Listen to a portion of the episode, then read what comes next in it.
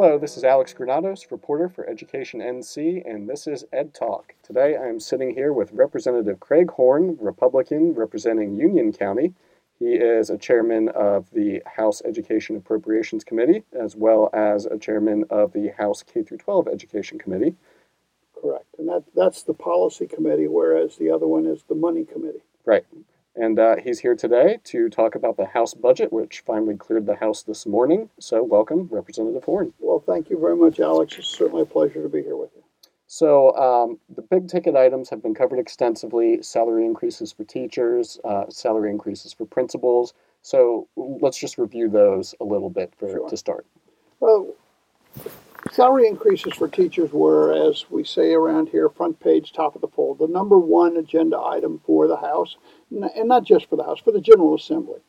We are determined to be competitive with our salaries for teachers in North Carolina. We are embarrassed, really. I will say, for me, ashamed of the fact that our teachers have been paid among the poor, the most poorly in the country. We have failed to provide raises as time went on. In fact, teachers went backwards for a while as inflation and other costs went up. I remember early on in my tenure in the House when we started asking teachers to pay for part of their insurance coverage. When I arrived in the North Carolina General Assembly in 2011, I was shocked to find that we were nearly $3 billion overspent. I'm coming in really in the middle of a fiscal year, and we're $3 billion in the hole, facing the gargantuan task of writing a new budget. Now, where do you find $3 billion? I don't think there's many rocks big enough under which we might find $3 billion. At the same time, we were advised that the state was maxed out on its borrowing capacity, and we were desperately trying to come out of a recession. And in fact, we were really in the heart of the recession at that point. So the only answer was cut, and more cuts. And we did. It was painful. It was embarrassing. It was awful. But we did what we had to do. I'm sorry we had to do it, but we had to do it. Now we've begun to turn the ship. The economy is improving. The economic outlook is pretty good in North Carolina and in the country. We have done a number of things that are going to help to increase, in my view, revenues going forward. The old idea of lowering the rate, broadening the base, has resulted in increased income for the state. We're coming into this year with a surplus. The problem with the surplus is it's non-recurring funds. It's not recurring funds. You don't hire people and give raises on non-recurring funds.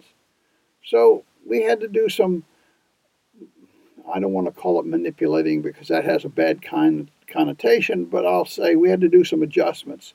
And there were some things that we moved from recurring to non-recurring because we were determined to get pay raises, get real money in the pockets of our teachers. And so let's talk about some of the details of the pay raise. Between 0 and 5% increases for teachers, and also include some bonuses. If you could just lay out the details of it for me. Okay. As you know, we have focused on our beginning teachers for the last couple of years. That was the number one priority. We were not getting new teachers into the system. With a rapidly growing student population, we needed new teachers. We needed them badly. When we were paying teachers at $30,000 a year, we weren't very competitive in the labor market. Teachers would come out of teacher prep programs and say, "I'll tell you what, I'm going to drive down the road here to South Carolina, or drive up the road to North Carolina, and get that get more money. I'm going to not work in our rural counties. I'm going to work in our urban counties where we have good supplements." So that wasn't making the trip. We put a heavy emphasis early on in on the early years of our teacher tenure. Well, then, so now we're to a point where we're bleeding and where it's unfair is our mid-range teachers, those that are in the middle of their careers, that they now have kind of learned the ropes there at their most productive time, and they haven't enjoyed any raises or much in the way of raises. So what we did is we moved, well, first of all, let me remind you, we moved from a 36-step pay system to a 6-step pay system. So with the new salary schedule, we increased our 5 to 9 year tenured teachers, those that have been there 5 to 9 years, from $30,800 in 2013-14, that pay raise is now $38,000. And if when you go from up to 10 years, when you make that turn, the teacher pay went from $35,800 in 2013-14 to now it will be $42,000 in 2016-17. So as you look through down the line, other than the beginning teachers, every step has a pay raise in it. So those teachers, in fact, that are going, let's say, from step 9, or from 9 years service to 10 years service, at 9 years service, they were making last year base pay $36,500. They will go now to the next step, and which is at 10 years, and their pay will go to $42,000. That's a 15% increase for those particular teachers. I'm not saying that's a large number of teachers, but for that group. So it's a combination of steps and years of experience, which are in fact tied to years of experience, and in what category they're in.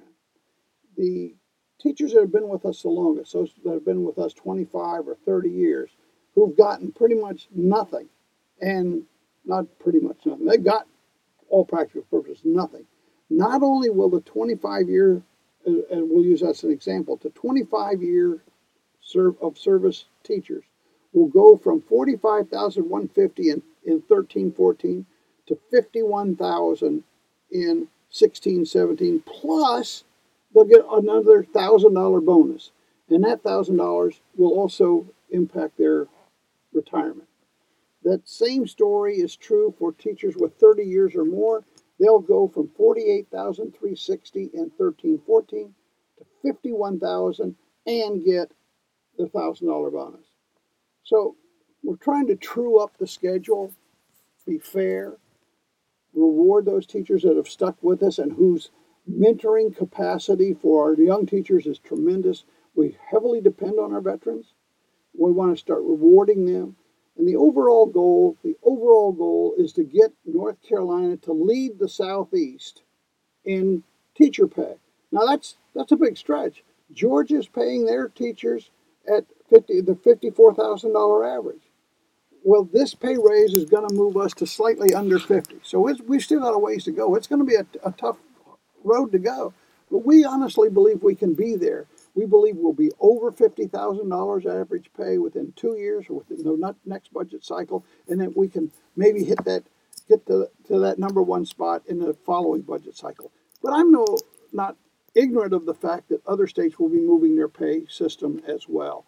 So it's a tough slog. We desperately need this good economy to continue.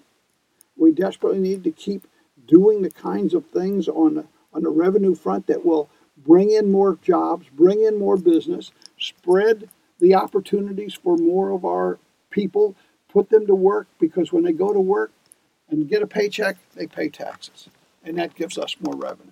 So that's a bit of a circle, if you will. So you mentioned it a little bit, but just for the benefit of our listeners, teachers in the first 5 years won't get a pay increase, but they do get a $1,000 bonus. Correct. That counts towards retirement. Retirement, that's correct. Okay. And at the other end, and then there are no bonuses paid at the 5, 10, 15, and 20-year breaks, steps, but all of them receive substantial raises. Okay. And then you guys have also been working in the budget on raises for principals and assistant principals. Correct. So if you talk a little bit about that. Our principals and assistant principals, who I got to tell you, I think things were tough with teachers. Principals and assistant principals are the lowest paid in the country. That's terrible. Those are the people that actually hire the teachers in the school. It's the principals, assistant principals that set the culture and the nature of how things work in a school. We've got to do significant improvements for our principals, assistant principals, and we haven't done enough yet.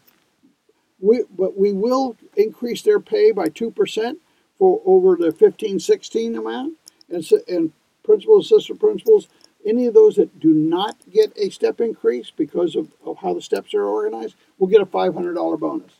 So we're working toward it. We got a long way to go. But Alex, there's a whole lot more to attracting and retaining quality people in our schools than paychecks. We've got to do a lot of other things. We've got to make the environment more conducive and more supportive of our teachers in the classroom. We must make classroom teaching a profession unto itself and not force our teachers that are good in the classroom but want to grow in their profession, force them out of the classroom and into management or staff positions.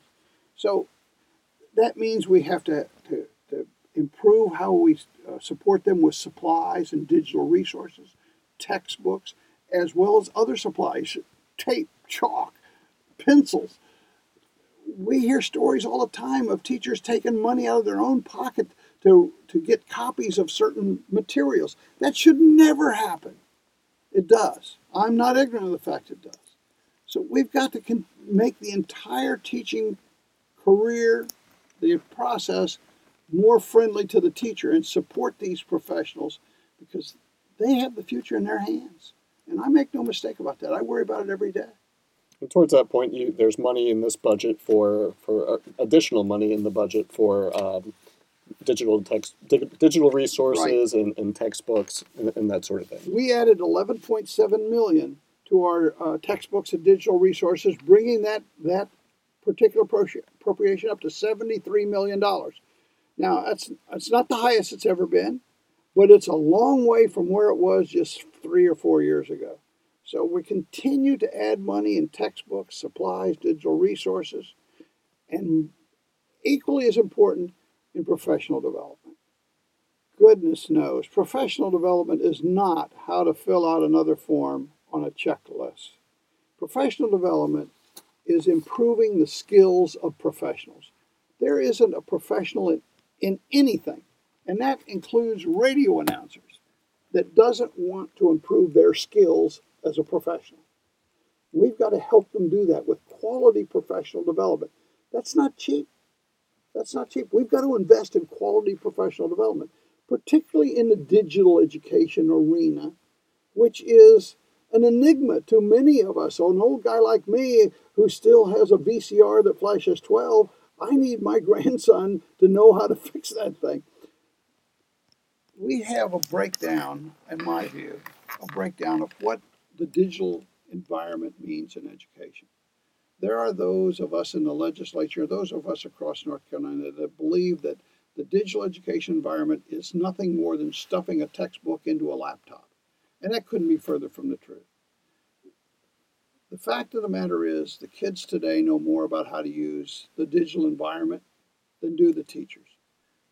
Sadly, the teachers know more about how to use it than do the teachers teaching the teachers to be teachers. We've got the paradigm upside down. We need to provide that kind of support and training for our teachers and for our teaching institutions on how to utilize a digital environment, how to utilize not just, well, Google it or check out Wikipedia, but how to use all of the media that's available through these marvelous gadgets in order to enhance the learning experience, in order to communicate. Remember the old adage, you remember 20 times more of what you see than what you hear. Reading is critical. Using videos for teaching, as part of the teaching experience and therefore the learning experience is critical. All that is at our fingertips, at our very fingertips with laptops and digital devices. So we need to incorporate that into the learning process. It's going to enhance the learning for kids because they can relate much more easily. It's going to enhance the learning process for teachers. They can now direct individual kids to the kind of work or help or support that works for them. That's going to put a lot more responsibility on teachers. They're going to have to be on top of their game as to what's available and to be able to critique what's available, because there's a lot available and not all of it's good and not all of it works for everyone. A lot of heavy lifting ahead, but we're working well. We're committed to that end of using the digital environment and fundamentally changing how we deliver education in North Carolina. In addition to training teachers, training principals is also important, and it's something that you believe wholeheartedly in. And so I wanted to talk a little bit about the principal prep program. An additional $8.5 million was originally slated to be in the House budget. After an amendment to the budget, it lost $1 million of that to scholarships for the UNC Medical School? So tell me about the principal prep program, and also talk a little bit about the reduction in funding and what you think about that. Well, with regard to the principal prep program, we recognize the important role of principals in our schools. They're the ones that actually hire and, of course, fire teachers. They're the ones that set the pace, if you will, in the school, set the environment in the school. So we need to help them become better at their profession. So we have expanded the principal prep program. There was $1 million in it. We've now added $8.5 million to a preparation to keep and improve our principals in the schools. Now, this is in conjunction with the UNC system and our independent colleges and universities as well that can participate, so that we improve the training of principals. It's a different skill set being a principal than being a teacher. I think we can all acknowledge that. When, as a principal, you've got to manage assets, human assets and physical assets. You've got to make lots of very difficult and sometimes pretty tedious decisions. Simple things like, should we close school early because of a weather alert? Do we delay the buses? What about the cafeteria? Discipline issues. Oh my goodness gracious. All of those fall on the backs of the principal. That's a tough job. And at the same time, they're trying to keep their teachers motivated and on track and hold their teachers accountable. So they've got to be intimately familiar with teacher progress and what's happening in the classroom. Goodness, we ask a lot of our teachers today. We ask a lot of our principals today. Today in the school is not like when I was in school or even when you were in school. It's a different age. These kids are wired differently than you and I. And sadly, the home front is not so good. And I'm speaking generally. We have high-performing schools, and it's interesting to note that the correlation between high-performing schools and parental involvement is very high, and the correlation between low-performing schools and lack of parental involvement is very high. If we're going to attract and retain high-quality teachers that can deal with those low-performing schools, those underserved kids that come to school with nothing more than their hands jammed into empty pockets, we've got to prepare these teachers and prepare these principals to the very best of our ability and then reward them for progress. Which leads me into another piece in the budget, which is our piece to determine or establish advanced teaching rules and new compensation models. We used to call that differentiated pay, but it's really much more than differentiated pay. We're going to put out an RFP for a 3-year pilot to 3 different sizes of LEAs to come up with new concepts on how we take advantage of those teachers that I almost hesitate to say take advantage. How about better utilize those teachers that have extra special skills, whether it's management skills or pedagogy skills, and reward them for sharing those skills with other teachers. We know that some teachers can handle more kids in a classroom than other teachers.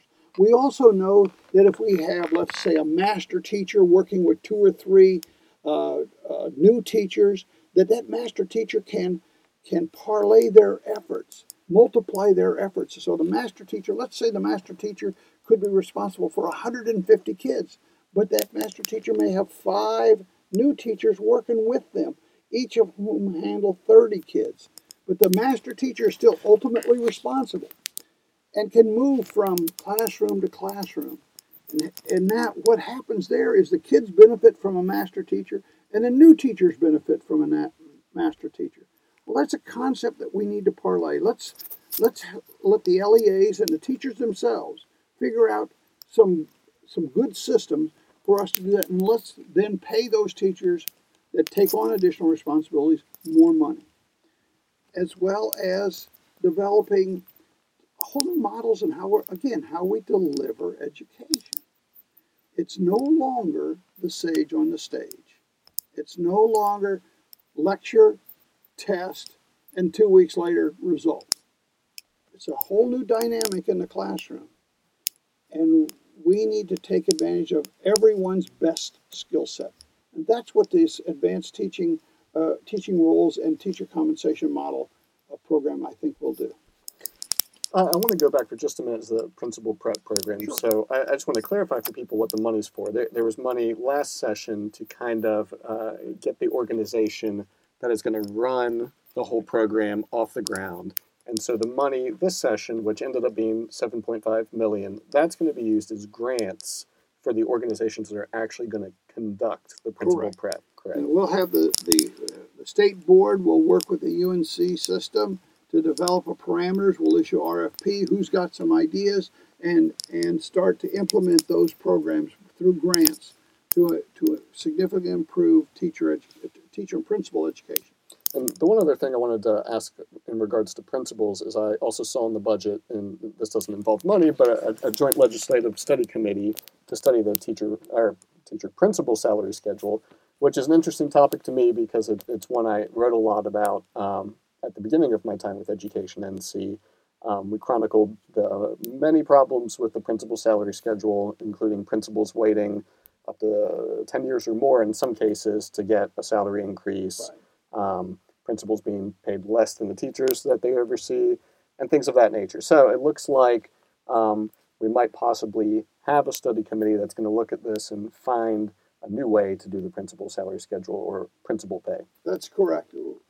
We're going to work closely with our friends in the Senate to ensure that we continue to not just revisit, but rework the principal salary schedule. How do you attract someone who has the capacity to be a principal? How do you attract them into that position if they got to take a pay cut? Well, you don't, is the final answer. We've got to stop penalizing people for success. That's crazy. So I think that we will find that this proposal will be met very favorably by our friends in the Senate. We will get this looked at in depth, get lots of good input, not only from across North Carolina, but from across the country, and then come back in a long session and implement a completely revised principal pay system. So everything we've talked about up to this point, I believe I've reported on already. But I haven't reported on everything in the education budget. There are many things, and it's impossible to cover it all. So what are some things that people aren't talking about that you think they should be paying attention to? Well, I think we've got a couple of pretty cool things in this budget, one of which is NC STAR. And that's our North Carolina Scholarship for Teacher Advancement and Retention. Now, this concept, some will say, oh, it's nothing more than reheating teaching fellows. No, it's not at all. This is a really a new concept. Teaching Fellows was a great program. And I'd love to have Teaching Fellows as it was right back where it was. But the purpose of this North Carolina STAR program is to target hard-to-fill positions. So getting young teachers to come in on a forgivable loan or scholarship basis, and that when they agree to teach for 5 years in hard-to-staff places. Now, I hesitate on that word places because what I'm talking about when it comes to hard to staff is some schools are hard to staff because they're out in the middle of nowhere, so to speak. That's nowhere for new teachers, but it's somewhere for the kids because that's their home. But there's not a lot in some of our most rural districts to attract and retain quality teachers. So we're going, so that's part of it. If you'll commit to staffing schools in these rural areas. We also have hard to staff schools that are right in the middle of big cities because they're tough schools. There's some tough kids out there. And it's going to take a teacher really on their game to get through to these kids. A teacher like James Ford, the former North Carolina Teacher of the Year at Garinger High. Garinger High is a tough place. But he had the wherewithal to figure it out.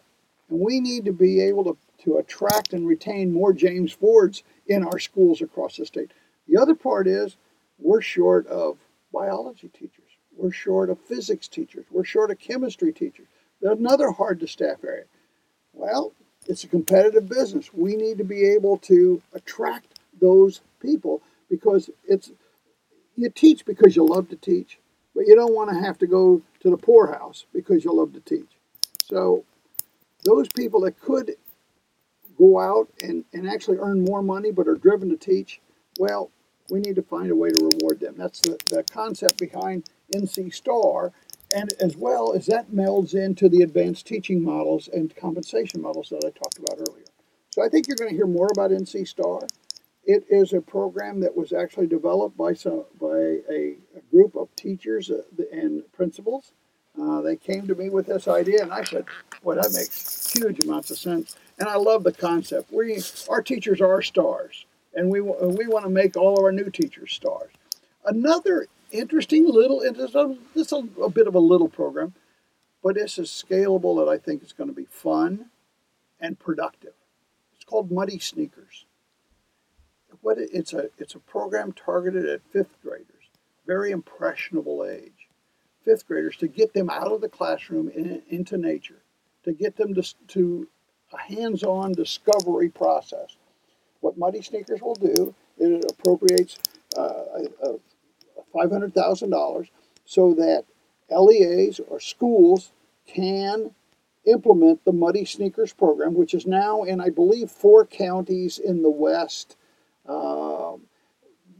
They target underserved communities where kids just don't have the access or the wherewithal to get out to our state parks and enjoy the wonders of nature, but learn from them. It's a very STEM-oriented science, technology. I just forgot what STEM meant. Science, technology, engineering, and math. It's a very oriented to STEM and science. Get them out 5 times a year into the environment. They gain an appreciation, they gain a perspective, and the data from Muddy Sneakers has been incredible as to how much better these kids perform, not only in 5th grade, but going further because they have a new point of reference, have a new experience. It's eye-opening. So we're very proud of the Muddy Sneakers program. And of course, I haven't talked at all about my favorite subject, which is digital education. Now, I talked earlier about the need to move in that direction. So what specifically are we doing about digital education? As you may recall, we embraced the digital learning plan developed by a combination of outside resources, the Friday Institute at NC State and DPI, developed the digital learning plan. So we're going to continue to fund the digital learning plan, which has several pieces to it.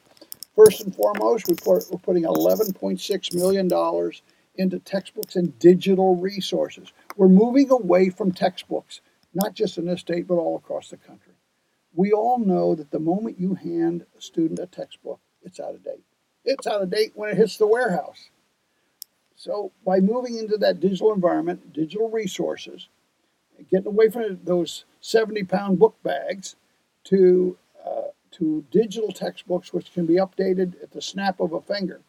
We are making progress that is critical to outcomes for our students. We're going to put $1 million into managing the whole process of digital so that we're not going in every different direction all at the same time. $1,400,000 into school leadership development within the digital environment.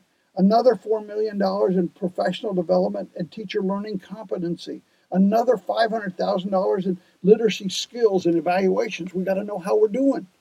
We don't want to just throw money at something without some measuring stick. And finally, we need to manage all these devices. Some of our LEAs have bring your own device. Some LEAs provide devices. There's a mix and match of devices, but there needs to be a management system put in. So we have marked, of the $21 million in digital funding, we've marked $2,500,000 for management of these of the mobile device arena for our kids. I couldn't be more excited. North Carolina leads the nation in connectivity. We're going to lead the nation in the digital environment. We're going to have our kids prepared for the 22nd century. Kids today are going to take us to Mars. They're going to cure cancer. They're going to help old people like me. They're going to invent the next iPad or a device I can't even imagine. The challenge, Alex, is I'm told that 60% of the kids in high school today will be eventually doing a job that has not yet been invented. Now, how do you prepare a kid for a job that hasn't even been invented? Now, the simple answer is you learn all you can about all you can.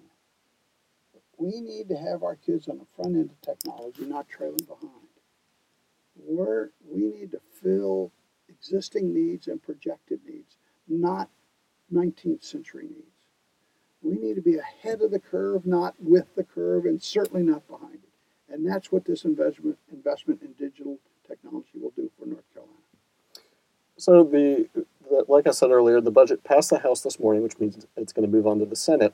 And so there's something else in the budget I want to ask you about, because I think it will relate directly to how this budget is received in the Senate. And this is in regards to literacy coaches. There's money in the House budget. Should have said that. I'll let you talk about them, but okay. I want to ask you kind of a more political question first. So there's money in the budget for literacy coaches, and there was a reduction of money for first and second grade reading camps, which is part of the Read to Achieve program, and then also the money that's being used for the literacy coaches was taken from the money that was going to be used to reduce the class size by one in first grade. Now, the reason I think this is a political question and relates to the Senate is that the class size reduction was one of the Senate's contributions to the budget. It was last session, and it was originally much more ambitious and kind of got whittled down to this just one class size reduction in first grade. And Read to Achieve is also a big Senate program, and so. By reducing money in one and eliminating money in the other, I'm curious how you think this move is going to be received in the Senate. Well, I'm the eternal optimist. So I will say to you, Read to Achieve, read by third grade, whatever you want to call it, is one of the most critical programs we have in this state and in the nation. The data is crystal clear about what happens to a kid that hasn't achieved reading competency by the end of third grade. The prospects of that child are not good at all. So that's the goal. The goal of Read to Achieve, the goal of reading camps, the goal of reduced class sizes, the reason for all of that stuff was to get kids reading by the end of third grade.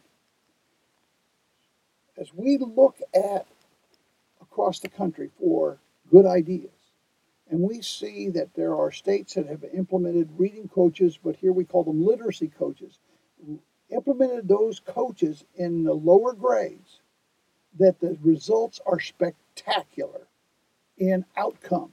If the goal is to get our kids, especially our underserved kids, reading by the end of third grade, reading coaches, i.e. literacy coaches, will move us much further and much more quickly toward that goal than will reducing first grade classes by one student per teacher, almost negligible, and if these reading coaches actually do what we think they're going to do and the data shows they'll do, we're not going to need those extra reading camps.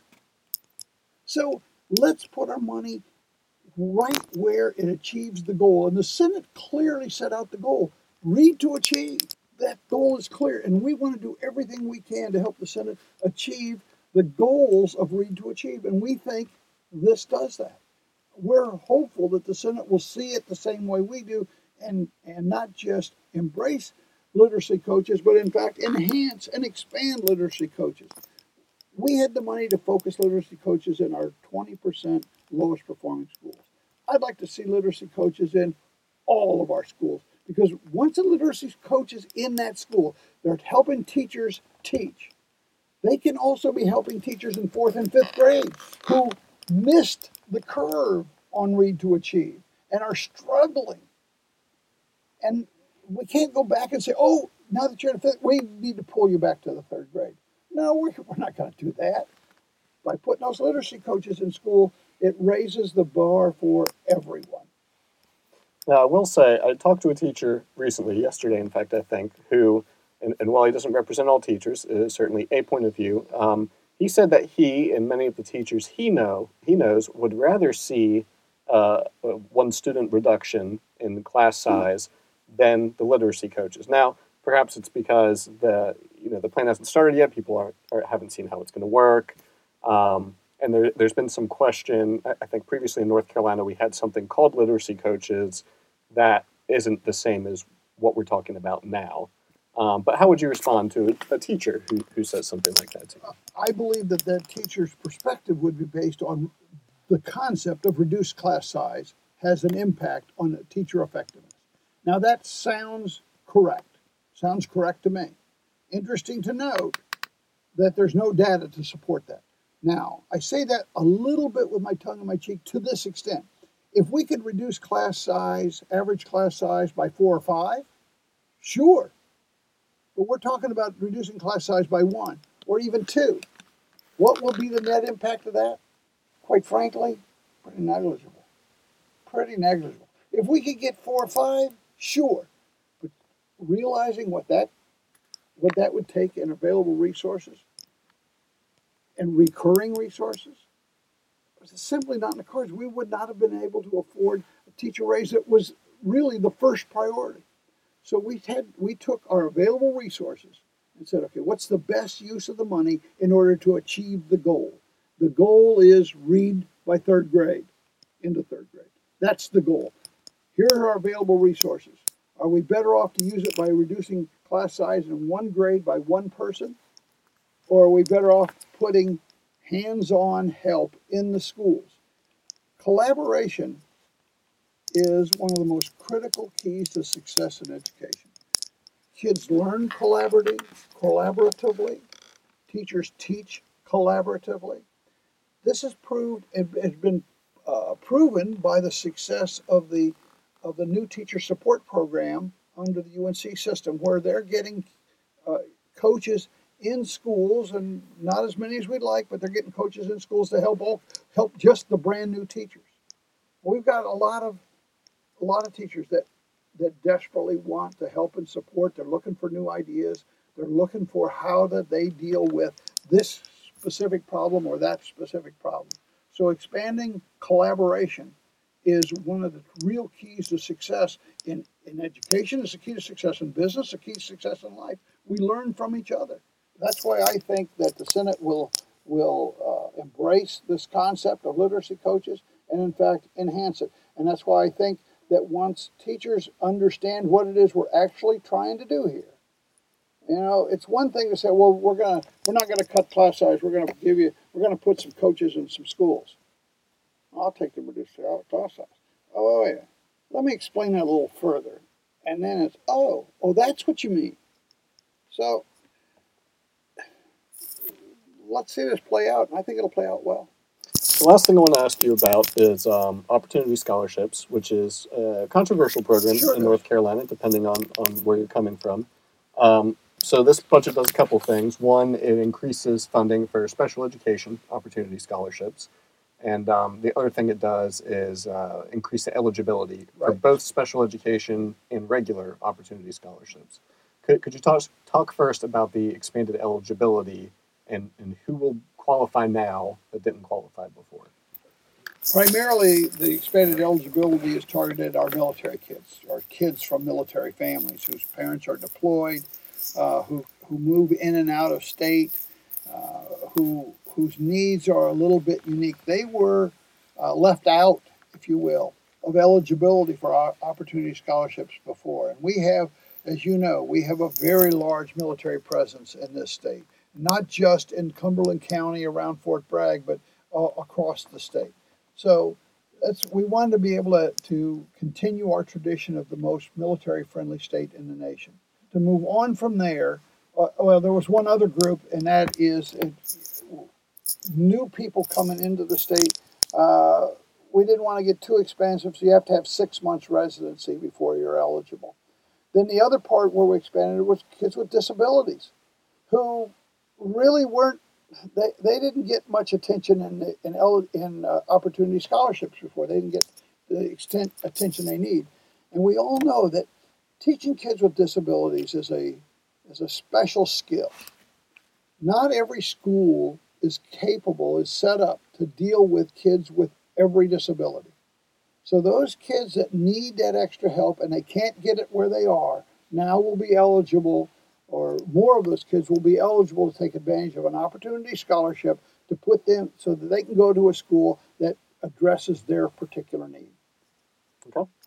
And the only other thing I wanted to say is, for people who don't know much about the budget process, when I talk about a budget being passed in the House today, what I'm actually talking about is this is a revision to the budget that was passed, during the last long session. This isn't a brand new budget. No. This is just changes to a budget that was already passed. And frankly, I sometimes think that some of our own members don't understand that either. This was what we did today is pass adjustments to a budget that's already in place. We could have done absolutely nothing today, passed nothing, and we still have a budget for next year, for 16-17. The budget's there. The purpose of short session is for us to come back, take a second look at the budget in light of two things. What's changed? Availability of money, needs. What's changed? And secondly, what new opportunities have we learned?